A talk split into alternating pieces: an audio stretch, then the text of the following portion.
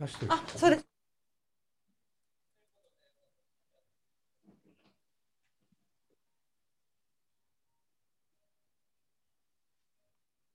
はい、えー、それではお届けしていきたいと思います。えー、日本の老舗、えー、本日はですね、えー、理由商店西村の5代目ご当主の西村様にお越しいただいております。西村様、何かこう今お菓子の袋を開けている状態っていう感じだと思うんですけども、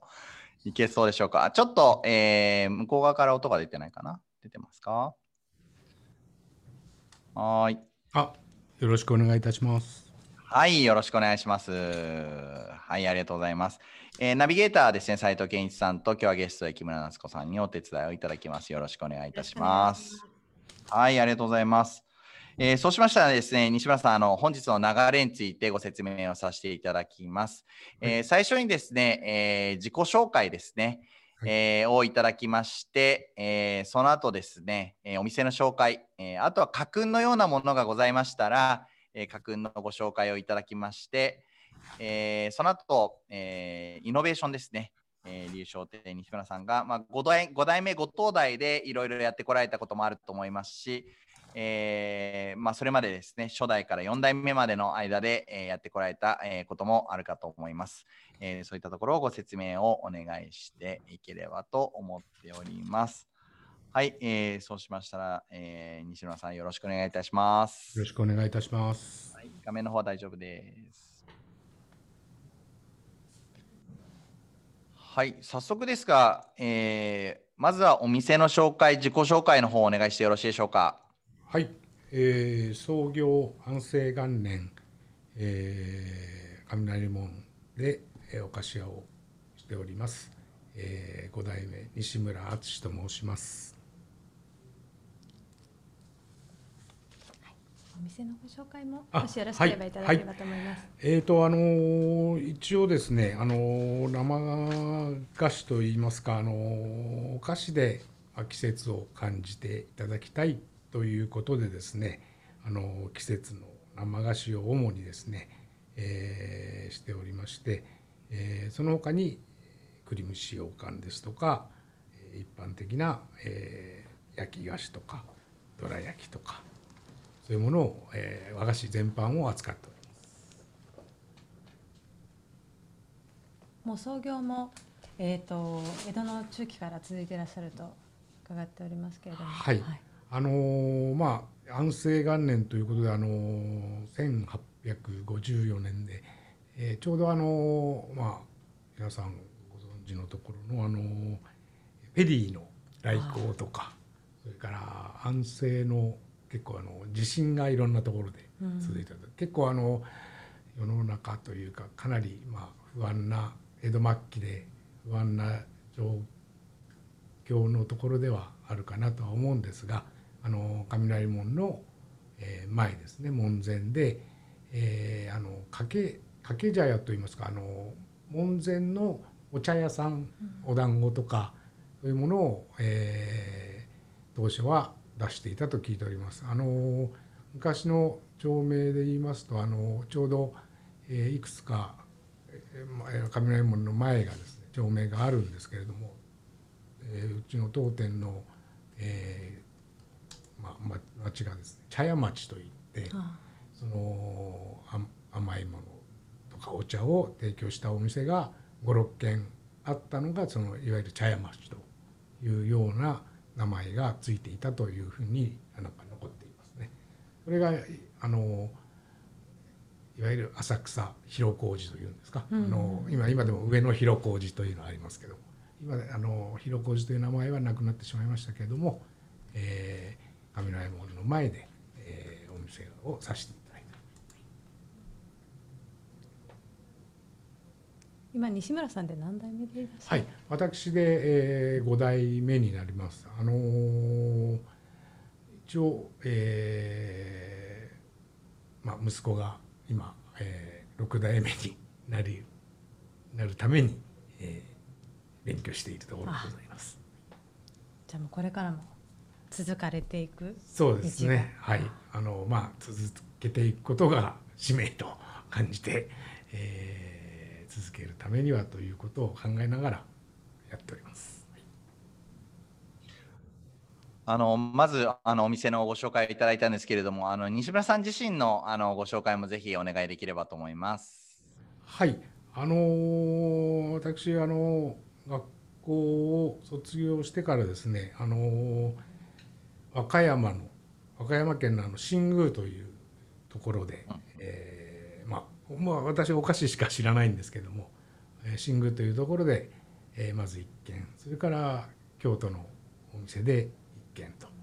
えー勉強させていただいて、えー今に至っている次第でございます。どのくらいこうその最初のお店は何年ぐらいあの、はい働かれてたんでしょうか？はい、あの最初のお店はですね、あのうちのお店にいた方が、えーいろんなお店を回って地元のその和歌山に戻ってですねお店をしているんですけれども、あのまあ、うちでもどこのお店に行こうかなんてあの親と話しているところで、まあ、やはり東京ですと仲間も多いですしあの誘惑もたくさんありますんであのどうせ行くんでしたら、まあ、全く知らないと言いますか、まあ、もちろんその人は、えーうちにいた方ですから、えー知り合いなんですけれども本当にあの何にもないところにポツンと、えー行きましてですね。これはこれでまたあのかなり刺激的な、はい、ところでございまして。あのいい今自分で言うのも変ですけど、えーいい勉強になったなと。あのまあよ分かりやすいところで言いますと、えー、柏餅のよもぎですとかあ葉っぱですとか、ああいうものもうちうちですと材料屋さんから届くんですけど、そこをあの自ら取りに行ってあ。そういう時代でございまして、あの朝から何も、えー仕事がない時はですねよもぎを摘みに行ったり葉っぱを取りに行ったり、なかなかこれは刺激的な。あーでも素敵ですね。そうですね。今、は今考えればこれはすごすごかったなと思うんですけど、はい、素晴らしいですね。なので、じゃあ、その修行というか、和歌山に行かれてた時は、はいえー経営というよりかは、そのもう実際お菓子をお作りになられてたというそうことなんですね。あのうちでは、えー特にあの工場に入っていた店もちろん店の手伝いとかは、えーしていたんですけれどもやはりあの実際にお菓子を触るということがほとんどなかったもんですから本当に、えーゼロからといいますかあのそこで和歌山でまずはお菓子というお菓子作りということを教えていただきました。それで、うんえーまあ、和歌山には3年半お世話になっていたんですけどもでその間にその和歌山にいる時に、えー休みの日でですね、まあ、これもあのちょっと昔話になってしまいますけど夜行であの大阪とか京都とかまだそういう、えー路線が残っていた時代ですから、えー休みを利用して、えーそういう違うお店を見に行ったと時にちょっと京都の方に気になるお店がございまして、えーまあ、2軒目のお店ということでお世話になった次第でございます。はあ、そうなんですね。何が気になったんですか？はい、あのまあ後でもお話しさせていただきますけどやはりあのお茶席用の生菓子ですとかそういううん。季節のお菓子ですね、やはりそういうものがあの実際に見てですね、えーあこういうものがもちろんあの浅草のお店でもお茶席等の関係はあったんですけどもやはりまあ、えー東京とは違う感性といいますかそういうものがを感じたもんですから、えー勉強しに行こうと思いまして、えー本当は3年で帰る予定だったんですけどあと2年だけ、えーまあ、もう一軒行きたいということで、えーそうさせていただきました。はい、なんかこう江戸とは違うこう京都のなんか香りみたいなのがあったんだと思うんですけれども、なんかやっぱりそこははい。あのーやはりなんていうんですかね、えー京都という名前にも憧れを持っていましたしなんやっぱり江戸は江戸でもちろん素晴らしいものもあるとは思いますがまたやはり違うものを、まあ、見たいなということで、えー、行かせていただきました。なんか我々素人からするとその江戸のお菓子も美味しいし京都のお菓子も美味しいしと思ってしまうんですけど、はいはいどういうところが違うんでしょうね？うんやはりそのお菓子とってもこうなんていうんですかね色色目ですとかそういうものもなんとなくこうなんていうんですかね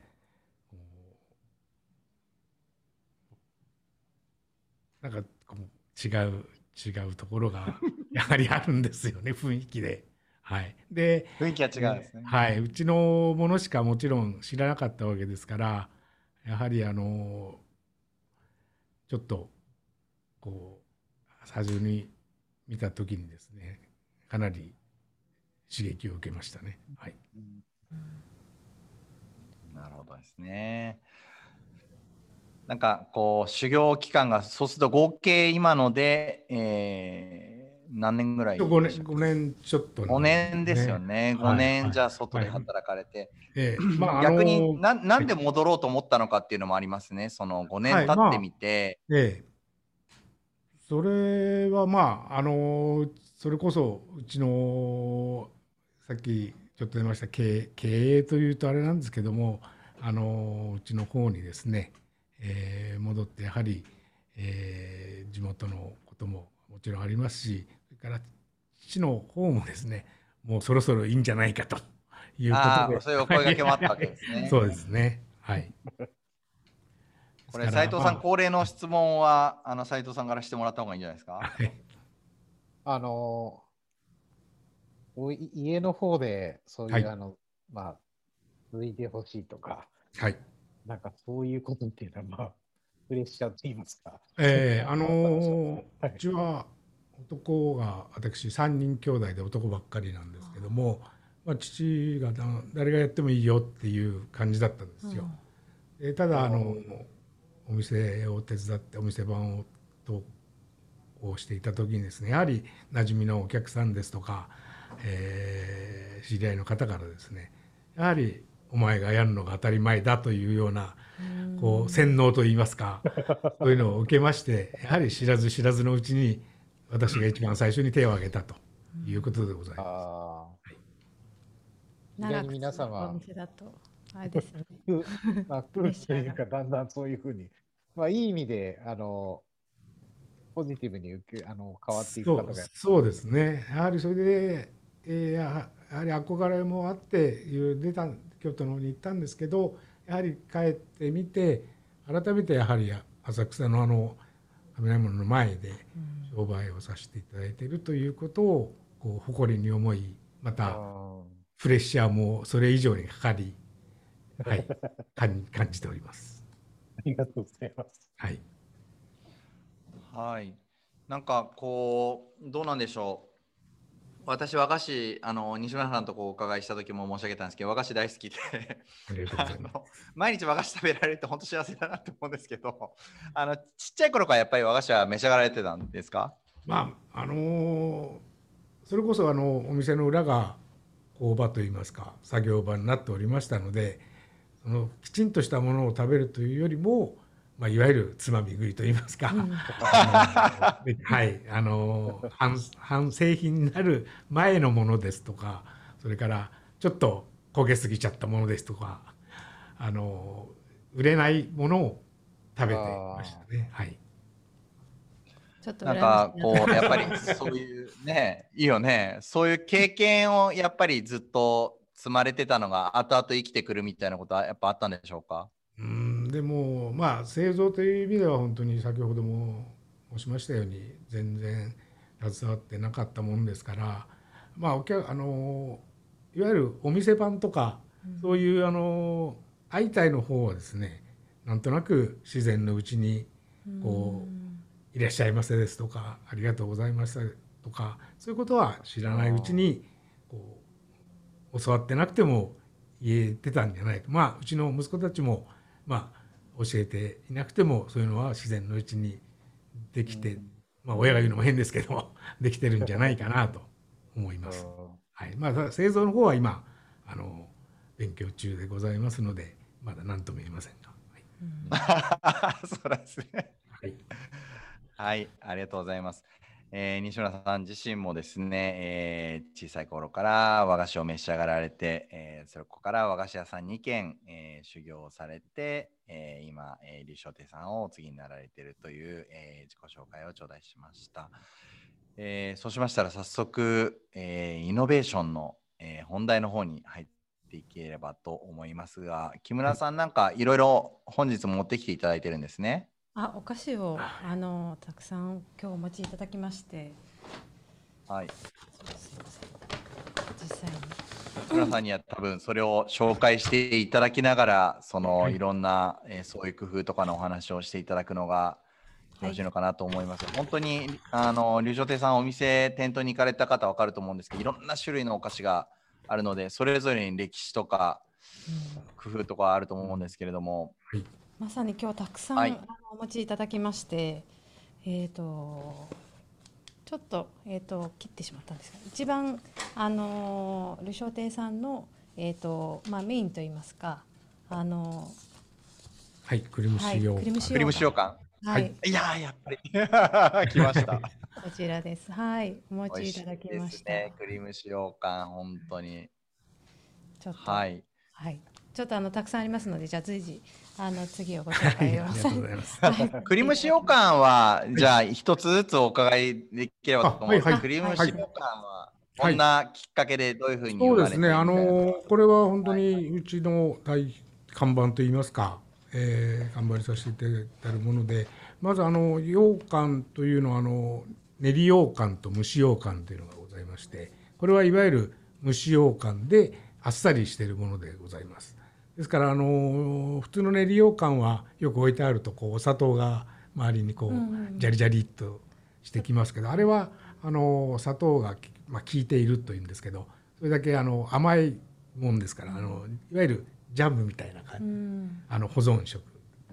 こちらの蒸し羊羹の方はそれに比べるとあっさりしておりますので、えー普通に製造からやはり3日4日で召し上がっていただきたいというところでございます。でうちの栗蒸し羊羹というのは、まあ、初代の おばあちゃんが、えーえー普通もうあの蒸し羊羹自体はあの世に出ていたんですけども、まあ、そこに、えー栗を乗っけて栗蒸し羊羹にしたというのが、まあ、いわゆる元祖というかそういうふうにあの先代から聞いております。ああ、そうなんですね。はいじゃあ、他の人たちは栗を入れてなかった時代に、優勝亭さんが栗を、おばあちゃんがお入れになられて、それが、あの、元祖だよ、みたいなお話なんですよといね。うふうに聞いております。はい。これやっぱり栗を入れ入れるというイノベーションが CIC 流に言うとあったということですねそう。そういうことなんですかね。はい。これなんでななんで栗入れてなかったのかなとも思いますし、なんで栗入れたのかなとも思いますね。なるほどなるほど。あのーまあなんですかねあのー先ほどの練り羊羹の方は、えー先ほど申しましたようにあの保存保存食ということで、えーこうなんていうんですか一度こう作り作り置きができるということなんでしょうけどもこちらの方はあのそれだけ、えー甘みも抑えてありあのその都度その都度都度、えー作って作り置きができないというのがなんか特徴ですよね。はい、そうですよね。やっぱり栗を入れて通常の羊羹とは違うようにしようっていうねところが狙いだったんですかね。はい、はい、そう思います。はい。というわけで早速初代のイノベーションといいますか工夫を教えていただきましてそしてままだまだたくさんはい、まだまださんあと全体で何個ぐらいあるんでしょうか？えっとですね、あの、あとペース配分をしてお伺いしたはいい、なと思いましかなりたくさんお持ちいただいてますのた。で。あと斉藤さんに食べてもらう時間も必要だからね。あ、そうですね。えっと。はい。あもう来てるわけね。はい。斉藤さんじゃああ。後で食べレポお願いしますねあ。もうお願いします。食レポ。はい。そうしました。まあ、あとちょっと、えっと、大きくす三つぐらいちょっとご紹介を。あの、いただこうかなと思っております。まあ、季節柄でいきますと。はい次は何でしょうか？えっとはい、あの、上りあゆですね。うんうんいいですね。はい、あのこれも多分龍翔亭さんあの季節柄すごくあのー季節に合った和菓子を出されていらっしゃるのでもちろんですけれども、はい、えこれはあの6月のあの鮎の解禁と同時に作るお菓子なんですけどあのまあ先ほどお持ちしました水羊羹とか葛桜かというお菓子と一緒に 夏の代表のお菓子でございます。あのうちの特徴としましては、えー牛皮というお餅のだけで、えー巻いてありますので、あのー夏場はこうなんていうんですかしっとりしっとりと、はい、さっぱりと召し上がれるんじゃないかなと思います。大好きですね。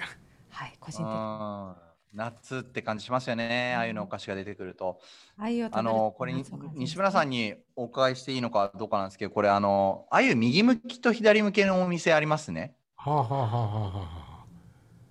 ありますね。これはうちこれどうはいうことなんあですかね？の難しい質問あ、そうなんですね。難しい質問あ、優勝亭さんちなみにえっ、とうちは右向きですよね。これはえっと左左向きです。です。左向きか、はい左向きですね。はい。これはやっぱりあの宿題にして調べたいと思います。すいません。いや、これ不思議だなと思って、あの左と右のお店があるなと思って、はいなんなんか理由あるのかしらと思って。はい、よくあのあなんんこが挟まってるとか、うんうんあんこと牛皮が挟まってるとかという話は聞くんですけども右向き左向きというのはちょっと盲点というか勉強しております。あいやすいません。なんか余計なこと。はいな。なんか素材の違いもいろいろあるし、面白いなと思って、はいはいつも見ております。はい。はい。えーっと、あ、そうだそうだ。えーっと、そこの前に、進む前にですね、そうでした。大事なポイントが、家訓っていうのは、えー西村家にありますでしょうか、ありがとうございます、斉藤さん。あの特にですね家訓というかあのーそういうのはないんですけどもやはり先ほどからあのーやっぱり季節を大切にするということで、やはりこうシーズンだけ売るといいますかこのこれを見たら夏を感じるとか春を感じるとかそういうのは心がけていきなさいよっていうふうには先代からも言われておりましたよね。またあの浅草自体もですねやはりまあ観音様を中心とするあの町でございましてあのやはりいろんな歳時期がありあの観光の方もやはりあの、まあ、お正月から始まりましてお祭りが来ると夏を感じる、あの飲食店さんもお祭りからあの夏の支度にするとかいろいろやはり町として、えーなんていうんですかね季節を大切にしたいというか浅草を盛り上げたいといういろいろ考えが終わりなんじゃないかなというふうに思いますけれども。はい、あとあのやはりうちなんかはあのちっちゃいお菓子屋ですのであの、まあ、また季節の話になってしまいますけれどもあのその季節だからあのだけあの作らせていただくお菓子があるんですねいくつか。でそれもやはりあのなかなかそれをご存知の方も少なくなってきておりますがやはりそういうことを残していくというか、うんえーそういうものを、えーつなげていくのが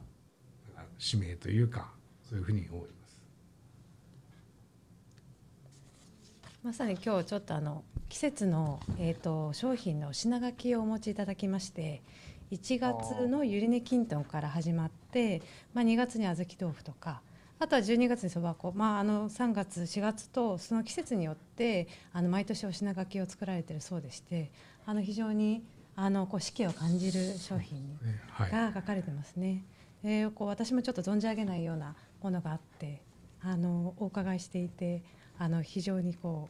うなんでしょう興味深いと言いますか、立ててもらっていいですか、もうちょい。あすいませんはい立ててもらって。うん、おお、はいはい。はい見えます、見えます見え。ますかちょっとすいません角度があれですけどああ、そうですね。こんな感じですねあーそはいだから流昇亭さんとされては、やはりその季節っていうのは一つ、すごく象徴的な。はい、まあそれを大切にしていきたいなというふうには心がけております。そうですよね。確かにお菓子屋さんに行って四季を感じるってこと本当にありますもんね。はいあのフルーツとかでもねあのやはり最近は作ろうと思えばいつでも何でもできてしまうんでしょうしやはりこうこちら側がやはりそういう気持ちでこうものづくりというかそういうのをしていきたいなというふうには思っております。うん、はい、ありがとうございます。まさに今日お持ちいただいた。そうしましたら。はいすいません、はい。とかえっ、とまあ水羊羹とか季節のあの今の季節のお菓子もお持ちいただいておりましてあとこうちょっと次にご紹介をいただきたいのがえっ、とこのはいこう雷門のはい。はい。こう型ではい、焼いていただいて。そうですね。これはあい。の桃山というお菓子なんですけども、あのよくあの桃山というのはこれを4分の1ぐらいの大きさで、えーいわゆる黄身あん卵の黄身あんですね。うん。それを焼いたものが桃山というお菓子なんですけども、ああ、美味しそう。はい、うちのはかなりその大きいもんですから拳大もっとありますか？手のひら女性の手のひらあサイズ。私の手のひらをちょっと超えるぐらいの大きさです、このはい。雷門は。で、はい。この方がですね、まあ、これは今雷門とこちらは鯛鯛をお持ちしたんですけれども、いまあ、いわゆるあのお寺のお寺の家紋であ寺門であったりですとかあとお家の家紋ですよね、うん。そういったものもあのうちでご用意してございますので、まあ、その都度都度その記念といいますか、えーお祝いごとに使っていただいたりあとあのお客様ではお名前を彫られてお子様のお名前で型を作られて、まあ、お誕生日から、まあ、あのなんていうんですか成人式とか、うん。ま記念あ、もっとになります、ね。結婚式とか、うん。そういう使い方もしていただいております。本当にオンリーワンと言いますか、うん。はい、ありがたいお話で。こちらのお菓子は何代目の時になんか作られたとか、あの発案されたとか、はい。そういうのあったりするんですか？も桃桃山というお菓子自体はですね、あのーいわゆる基本的なお菓子でございまして、ね。どこにでもあるとは思うんですが、やはりこの木型を用いて、まあ、いろんな用途で使えるようにということで、この雷門の方は、あの実は私私が戻った時にこの型を作ったんですよ。でそれまごで。は。はい、うん。観音様のあのいわゆる呪文を使わせていただいたんですけどもなかなかそれもあの一般の方には分かりづらい部分もあり ありましたんでこの雷門の方がインパクトがあるかなと思いましてただお菓子自体はもう先代先々代からずっとあの続けてやらせていただいております。じゃああの西村さんの代で作られた新しい方もこのそうです。あの、はい、あの、いくつかありますし、まあ、お菓子自体もですね、あの、先ほどのこの、毎月作っているものから、まあ、ちょっと評判が良かったりですとか、そういうものがあると、あの、日頃、店頭に並べるようにはしているんですけれども。毎年あのメニューを変えられてるっていうことなのでやっぱりそこ常にイノベーションでこう頭をこう新しいものを考えながら季節を感じるものを作りになられたりとかっていうことも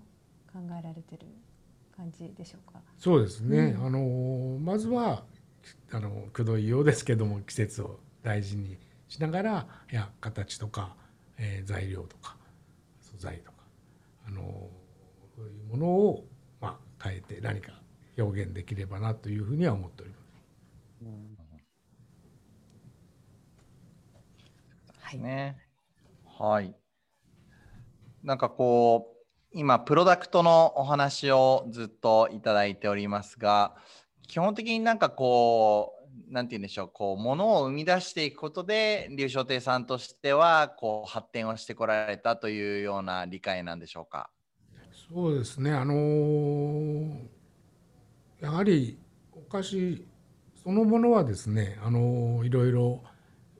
こう手を変え品を変えそのものはでできあのいろいろあの変えられることはできるんですけどもやはりそれをちゃんとこう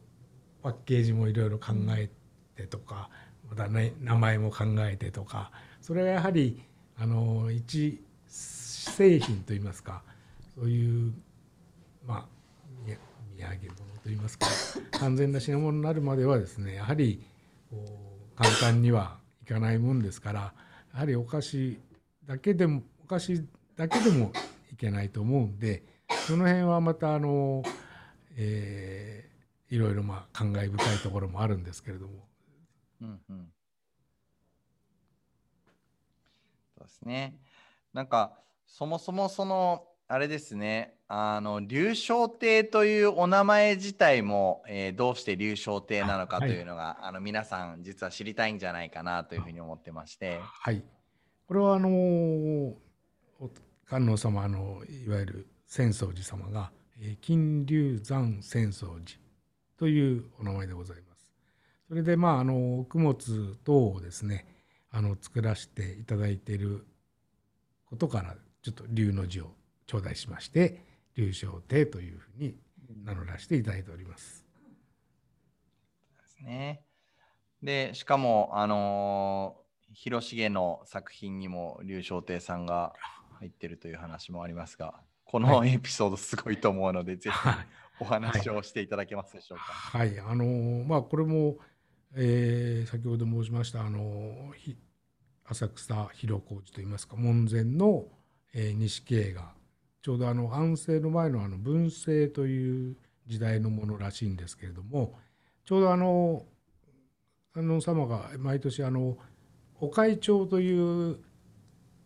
行事をあの記念の年にいろいろあの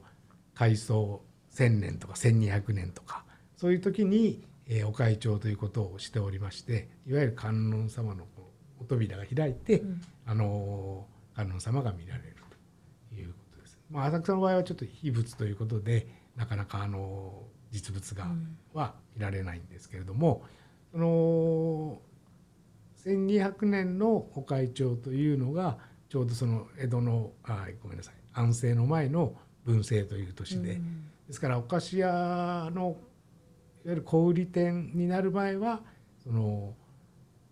先ほど申しました門前のお茶屋でやっていたんじゃないかとその絵の中に、えー、西村という名前が、まあ、記されているというお話でございます。らしいですね。やっぱりね、こうそういう絵の中に残ってるお店って本当に、はい、まあ、あの想像もつかない素晴らしいですね。歴史を感じさせてもらいます。はい。えー、そしてまだまだあるんですね。まだまだあるんですが、最後に、あのー、はいまあ、まさにこう季節が感じるえーと、生菓子といいますか練り切りとかをお持ちいただきましてこうすごく色鮮やかで今のこの夏をこうすごく感じるような色合いになってますね。はい。ぜひこちらも、あのー、はい、これはあのー、まあ一番上が夏のお菓子の、はい、えー、くず本くずですね本くずを使いましたくず桜というお菓子でございます。はい。でこしあんを包んであります。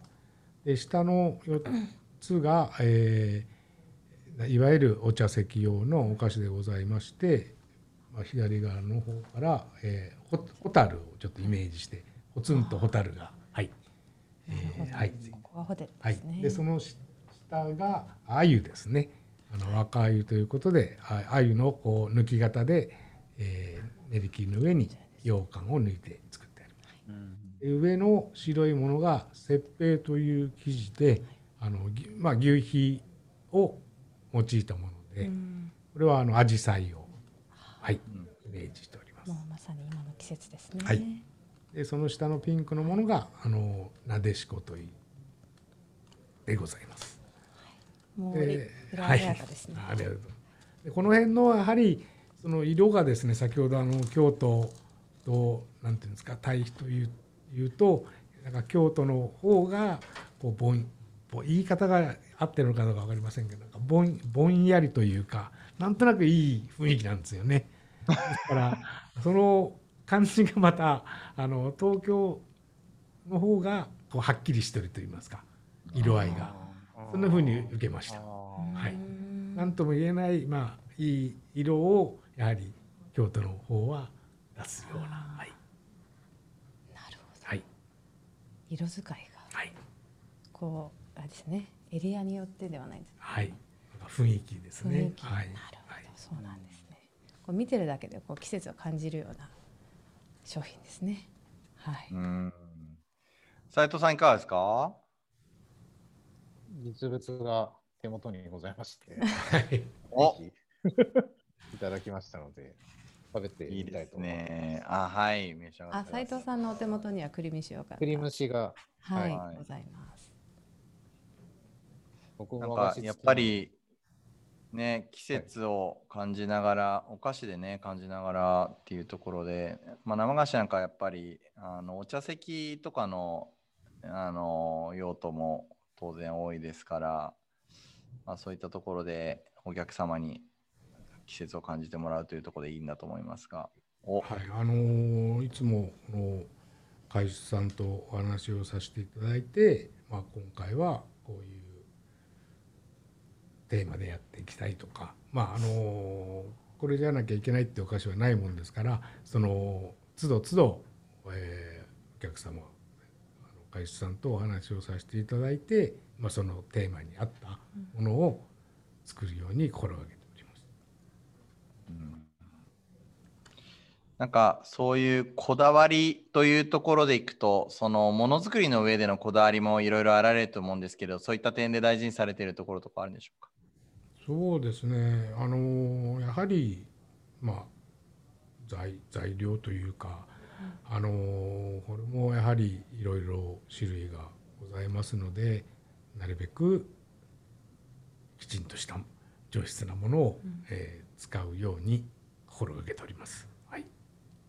大事ですね。さて斉藤さんが食べ終わったぐらいですがいかがですか？もうなくなりました。僕、実はあのお伺いさせていただいて、以前、どら焼きは食べさせてもらったことあったんですありがとうございます。栗のしは初めて食べさせて、すごい、栗がちゃんと、すごく栗の甘みと、羊羹の甘みと、すべて一緒になってるんで、ものすごく上品なお味がして美味しいです。栗栗をすごく感じることができますし、うんありがとう美味しかったです。いいところをいただいたかもしれない。やはりあのいろんなお店がありいろんなお味があると思うんですけれどもやはりあのうちの味を好んでいらっしゃってる方がこう、まあ、繰り返し来ていただいているのでそれはやはりあのかえまあいいところはですねやはり変えずにこれもつなげていきたいなとは思っております。もう少しどの部分を変えてどの部分を変えないというところがその老舗さんはすごく皆様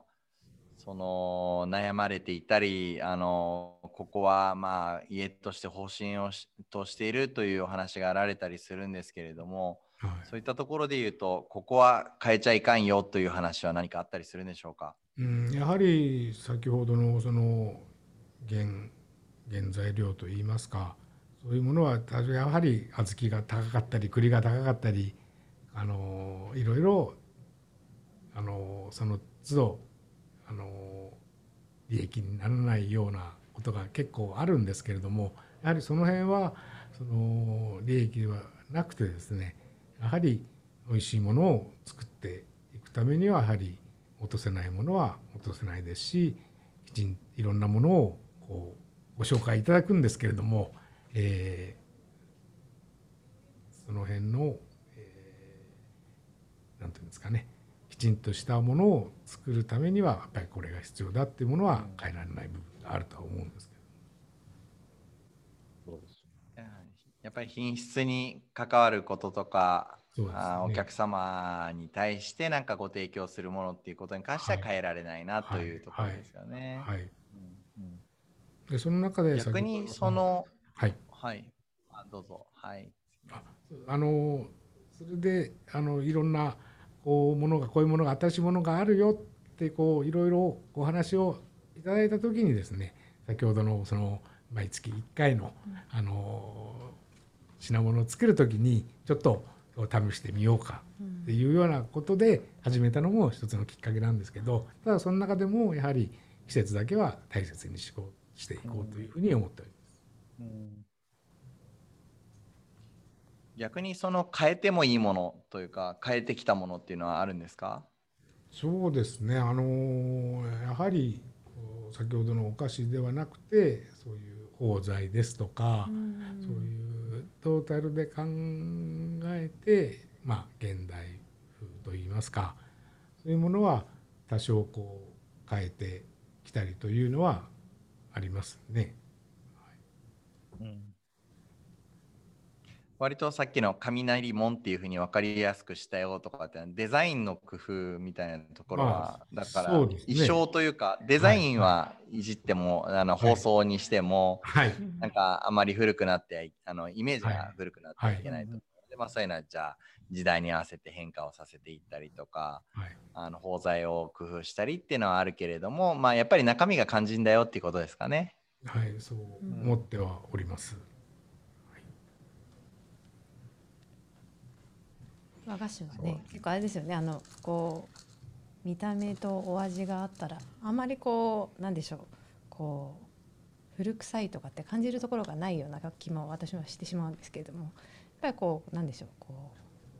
うお味と見た目でこう食いついてしまうところがあるような気もしまして。はい、私はそんなちょっとこう個人的に服です。食いしん坊話みたいになっちゃいましたね。はい木村さんすいませんだいぶすいません、引っ張りました。ねでもねこれ本当にいや素晴らしい。皆さん見た皆さんもねもう本当に食べたくなっちゃうと思うんですけれども。でも本当に季節を感じながら食べられます。間違いないですよね。季節を感じつつちょうど今の時期あのうん。梅雨入りもしましたからまたそれで。日本人ってやっぱりこう四季を感じられるっていうのはこれ特権だと思いますので、はい。まあ、そういった季節の移ろいの中であの和菓子を楽しむというところだと思いますがその逆にこれからその西村さんとしてやっていかれようみたいなところの話あの残り3分ぐらいになってきましたのでちょっと徐々に、えーはい。フィナーレに向けてお話しいただければと思うんですけど。はい、あのーはい。まあ、えー息子がまた今あのー家の方をですね、えーやり始めまして、あのーまたこれも私が始める時と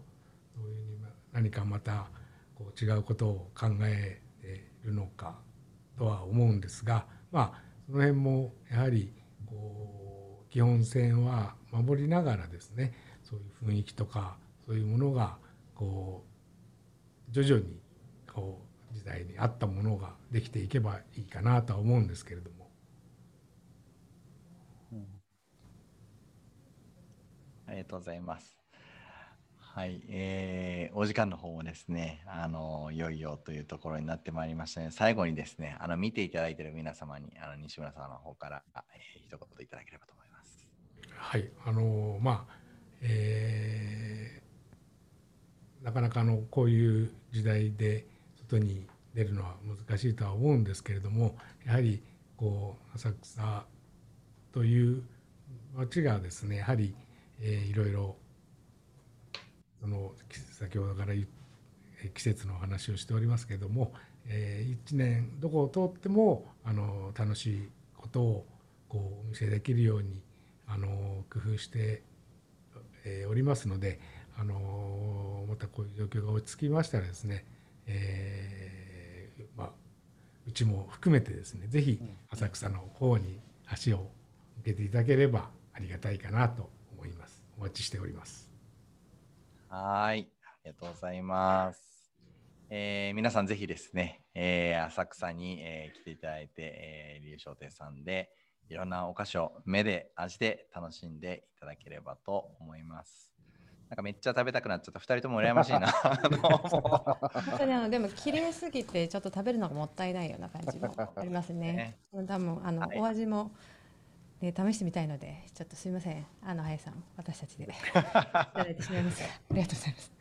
ありがとうございます。はい、えーそうしましたら、えー、臨床店に市村五代目、えーご当主西村様と、えー CIC 東京からですね、えーいつも通り斉藤健一さんと、えーゲストで木村夏子さんに、えーお届けいただきい